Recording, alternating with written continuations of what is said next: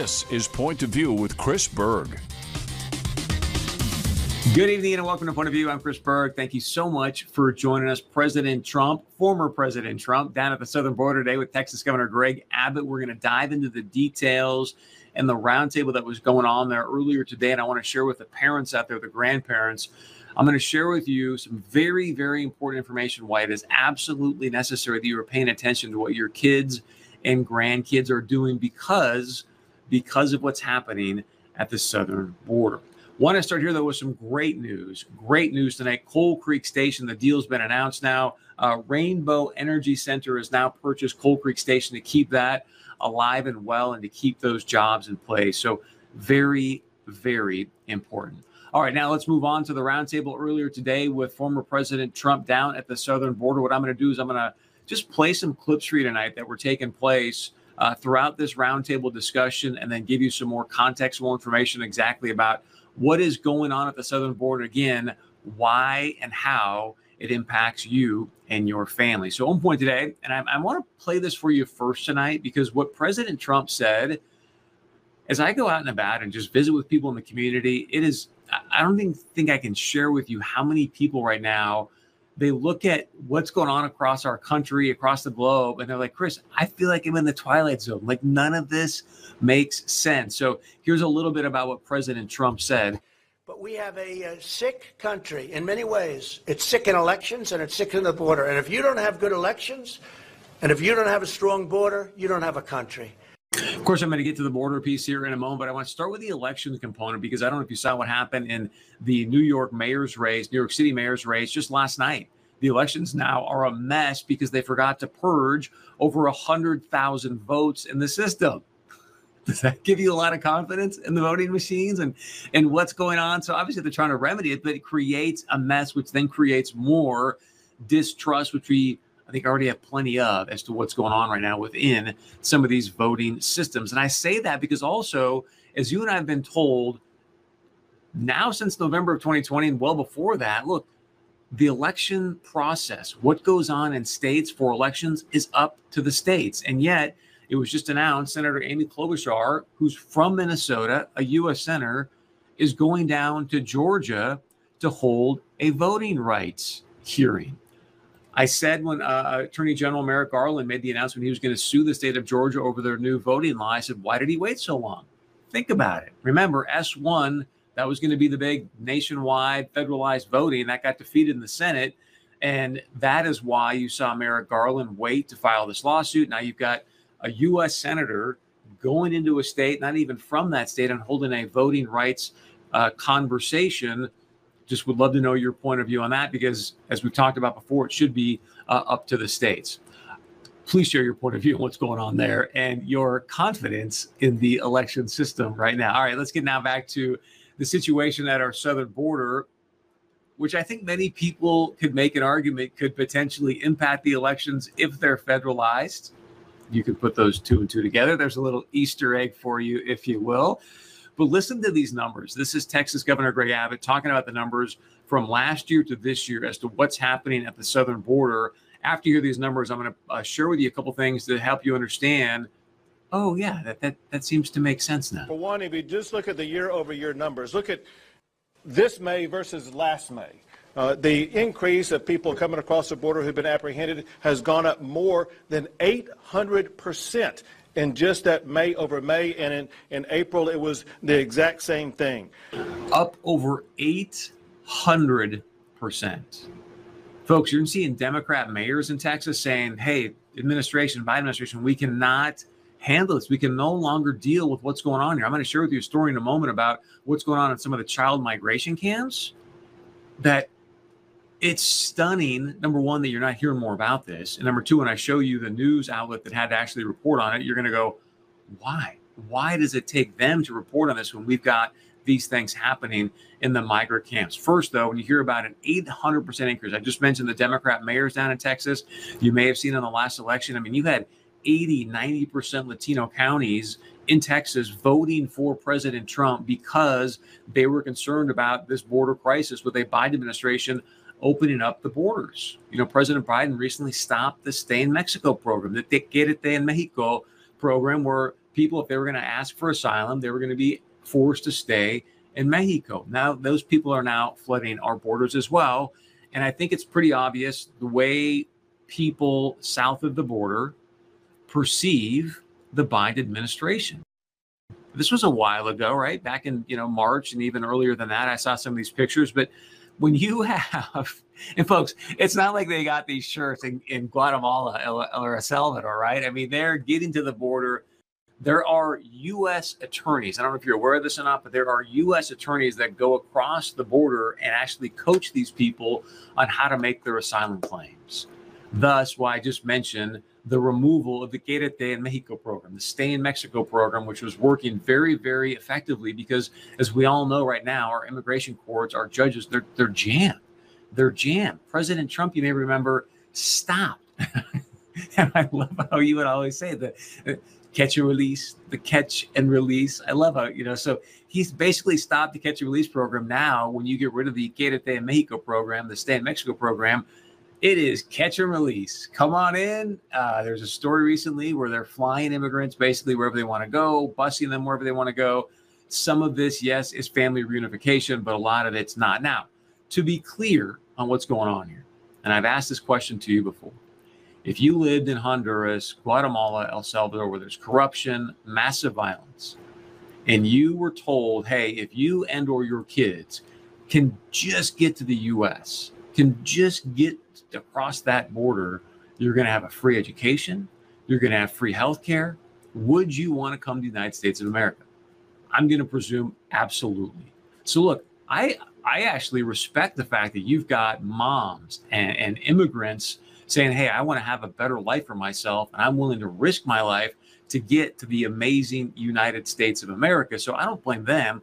I'm obviously talking about the policies that are being implemented by this administration that are now causing people to die along this pathway. And one of the toughest things that I want to share with you is a recent story, not by an American outlet. This story, if you want to please look it up because there's a video associated with it. This is from the BBC. So it took a foreign entity to report on the heartbreaking conditions in this migrant camp. Believe it or not, it's called Fort Bliss. I don't know if you can read some of the writing here underneath this picture, but I will share with you. It says migrant children have been living in alarming conditions where disease is rampant, food can be dangerous, and there are reports of sexual abuse uh, within this camp. Have you heard that anywhere else? Probably not. That's allegedly what's happening in many of these camps. And so kids right there are just doing whatever they can to try to actually get out of these camps. Again, these are young people all right. When you've got young people showing up at our borders, we've got to do what we can to get them educated, take care of them, make sure that they are going to be okay, be safe, and be productive citizens, whether they stay in the United States or not. So I bring that up because on Saturday in Ohio, when President Trump held his rally, he shared this about what's going on in some of these uh, child migration camps. And again, have you heard this anywhere else? More than anything that you've ever seen illegal alien minors have arrived at our border. These are, in many cases, just wonderful kids. And they are coming in at levels that we've never seen, and then they're sent around all over this country. All over the country, they're sent. And right now, I just heard for the first time, who would even think it, but I heard for the first time, they're on suicide watch. So many of these young kids, they're on suicide watch. So please, if you got a moment, go check out that story by the BBC in regards to what's going on in this child migration camp. Uh, horrific, horrific stories. Let's hope that gets cleaned up. That actually that camp was near El Paso. So to give Vice President Kamala Harris some credit, I don't know if she went to that child migration camp, but to give her the benefit of the doubt, let's hope that that was one of the reasons she chose El Paso rather than McAllen, Texas, because we all know that the real problem is at the Rio Grande Valley. It's in El Paso, excuse me, it's at uh, McAllen, Texas. Not, I mean, El Paso has its issues, right? But it's not nearly what's going down at the border at McAllen. So maybe, maybe just to give her the benefit of the doubt, that was one of the reasons she chose El Paso was to go check out this child migration camp and ideally get it cleaned up I mean, stories of lice, the food undercooked, just just bad, bad situations that, in my opinion, are not appropriate for a child migration camp. Now, one other piece I want to share with you, you may have seen the story that South Dakota, an actual private donor, right? Private donor uh, gave money to send South Dakota National Guard down to our southern border.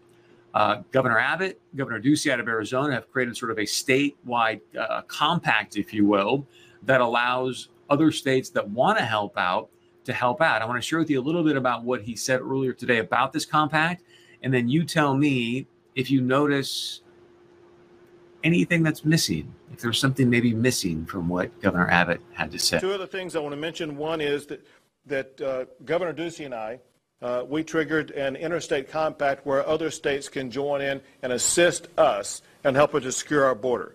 And I know I don't have all the states, but I do want to mention the ones that I do have that are stepping up to help out by sending resources. It could be law enforcement officials or it could be National Guard. We have Florida, Nebraska, South Dakota, Iowa, Ohio, Arkansas, Georgia, and more. Uh, just know that the people of Texas, the people of America, uh, thank you for stepping up and providing your resources to help secure the border, knowing full well uh, that what comes across the border does not stay at the border. In fact, it goes to your states and other states across the entire country. Very important what he said at the end, right? It's important to understand as these Im- immigrants come into our country, they're not just staying in Texas. These are massive numbers that are coming in. They're going to all places across the country. So I reached out to Lieutenant Governor Brent Sanford earlier today and asked him, Hey, do you know if we're sending any resources down to the southern border to help? He said, As of right now, Chris, not that I know of. Not that I know. So North Dakota and Minnesota, not on the list that Governor Abbott just mentioned. Would love to know your point of view on that. All right, now let me dive into this because there's a piece of this puzzle that we've been talking about now here on Point of View for quite some time. Um, and it's about what's going on at the border, the cartels, and China, but most importantly, your kids and your grandkids. So I want to share with you what one of the, the law enforcement uh, leaders said earlier today at this roundtable. President Trump followed up on it as well. But um, here's some of what this gentleman had to say. And we're seeing a 50% increase in deadly overdoses this year. In fact, in the first quarter of uh, 21, it was three times the amount it was last year with fentanyl overdoses. And, uh, you know, to that end, the, the, group of people that it's hitting is the 16 to 24 year old group because, again, it appears to be a safe drug. They think it's a pharmaceutical drug because of these pill presses that they're using.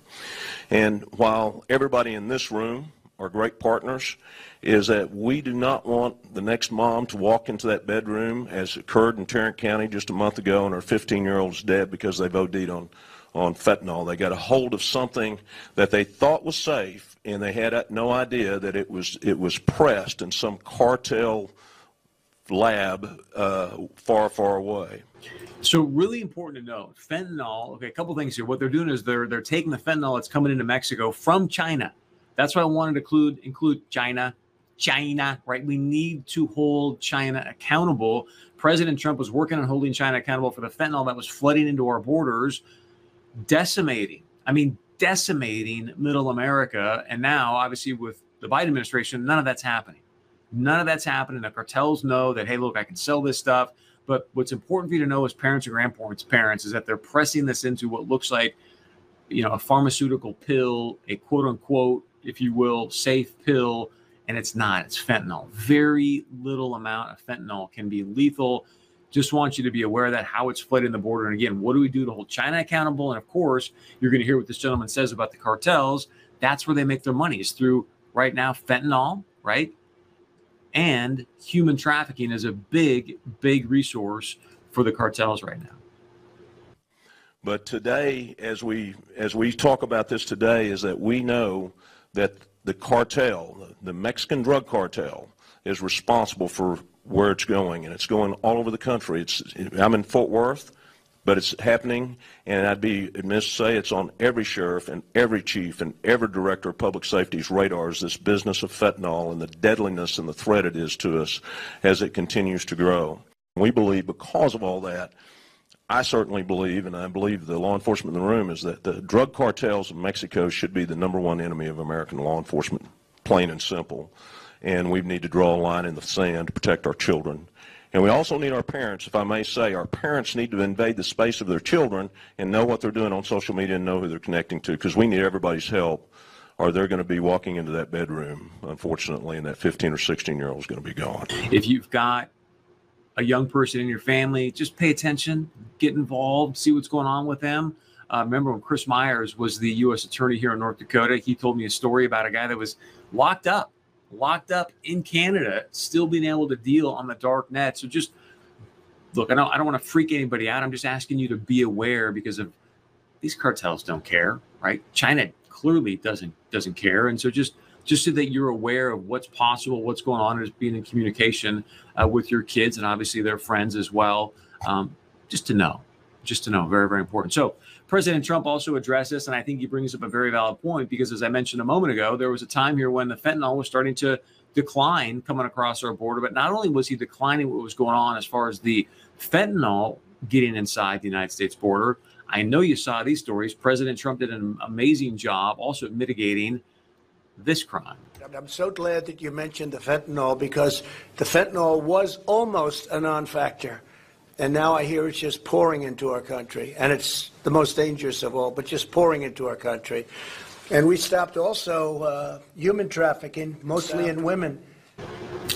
So I guess the obvious question, because I know for a lot of us, it's like, Chris, it's the southern border. This is just such a massive problem right now. You know, what can I do?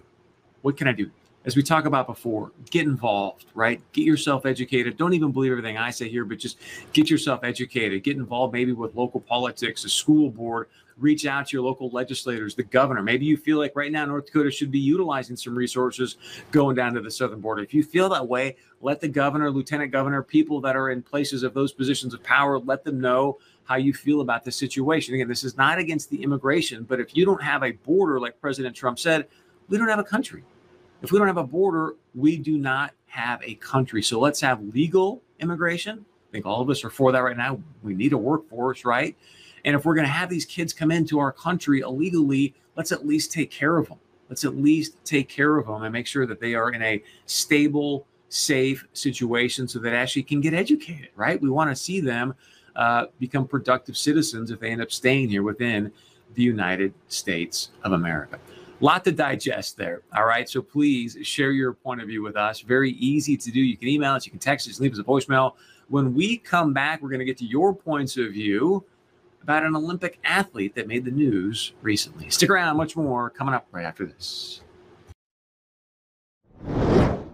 Welcome back to Point of View. As always, thank you so much for sharing your points of view with us. Again, very easy to do. Email the show, text the show, go to our Facebook page, facebook.com forward slash POV now. Producer AJ recently posted this on our Facebook page and it's got, I don't even know at this point, 700, 800, 900 comments. But do you support U.S. Olympic athletes who protest the national anthem? As we, I'm sure many have seen, Gwen Berry, who's been outspoken against systemic racism and social injustice, protested the national anthem after receiving the bronze medal in the hammer throw during the U.S. Olympic trials. She's now going on to Tokyo to compete in the Olympics as well. So here's what some of you had to say. Definitely not. If she can't respect our country and our national anthem, then she has no business representing the United States of America. Mary Shuey, absolutely not. The Olympics is about representation of the United States. She certainly doesn't represent with these unappreciative actions. Why would she let all her hard work be overshadowed by this. Also, we've got, I feel sorry for this person who is filled with only hatred and contempt for the country, which has made it possible for her to participate in the Olympics. Our flag, our song, our pledges cover all Americans. I pray someday she will find peace, appreciates what she's been blessed with, thankful for all her attributes, leaves the bitterness behind. Now, she did do an interview recently. She said, Look, I never said that I hated America. So she wanted to be clear that she says she'd never said that. She was talking, I think, about the third verse of the national anthem that does mention slaves in it. Obviously, it's not part of the song that we sing at sporting events or anything of that nature, but that was part of her communication in regards to why she was taking some of the actions she was taking. Um, so, just to give you kind of both sides of that situation. Please share your point of view with us. Very easy to do. Email us, text us, leave us a voicemail, go to our Facebook page, comment on that post as well. Producer AJ put up, she did a great job there. Uh, Facebook.com forward slash POV now. All right, when we come back, we've got a special guest joining us tomorrow night. We'll tell you who that is coming up right after this.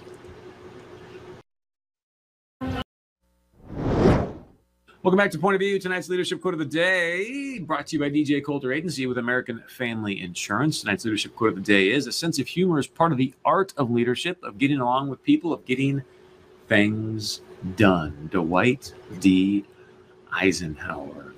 All right, be sure and join us tomorrow night. Congressman Kelly Armstrong is going to be joining us on the show. Should be a fascinating conversation there. House voted today to say yay on a commission to investigate the January 6th situation. So we'll talk about that and much, much more. If you've got questions for Congressman Armstrong, please uh, email us or text us or let us know. We'll do our best to get to those with him. And as we always say here at the end of the show, please continue to go out and plant those seeds of faith, hope, love, and truth. Because as you know, point of view, this is the show that's fighting for the truth for you. I'm Chris Berg. Have a great evening. We'll see you back here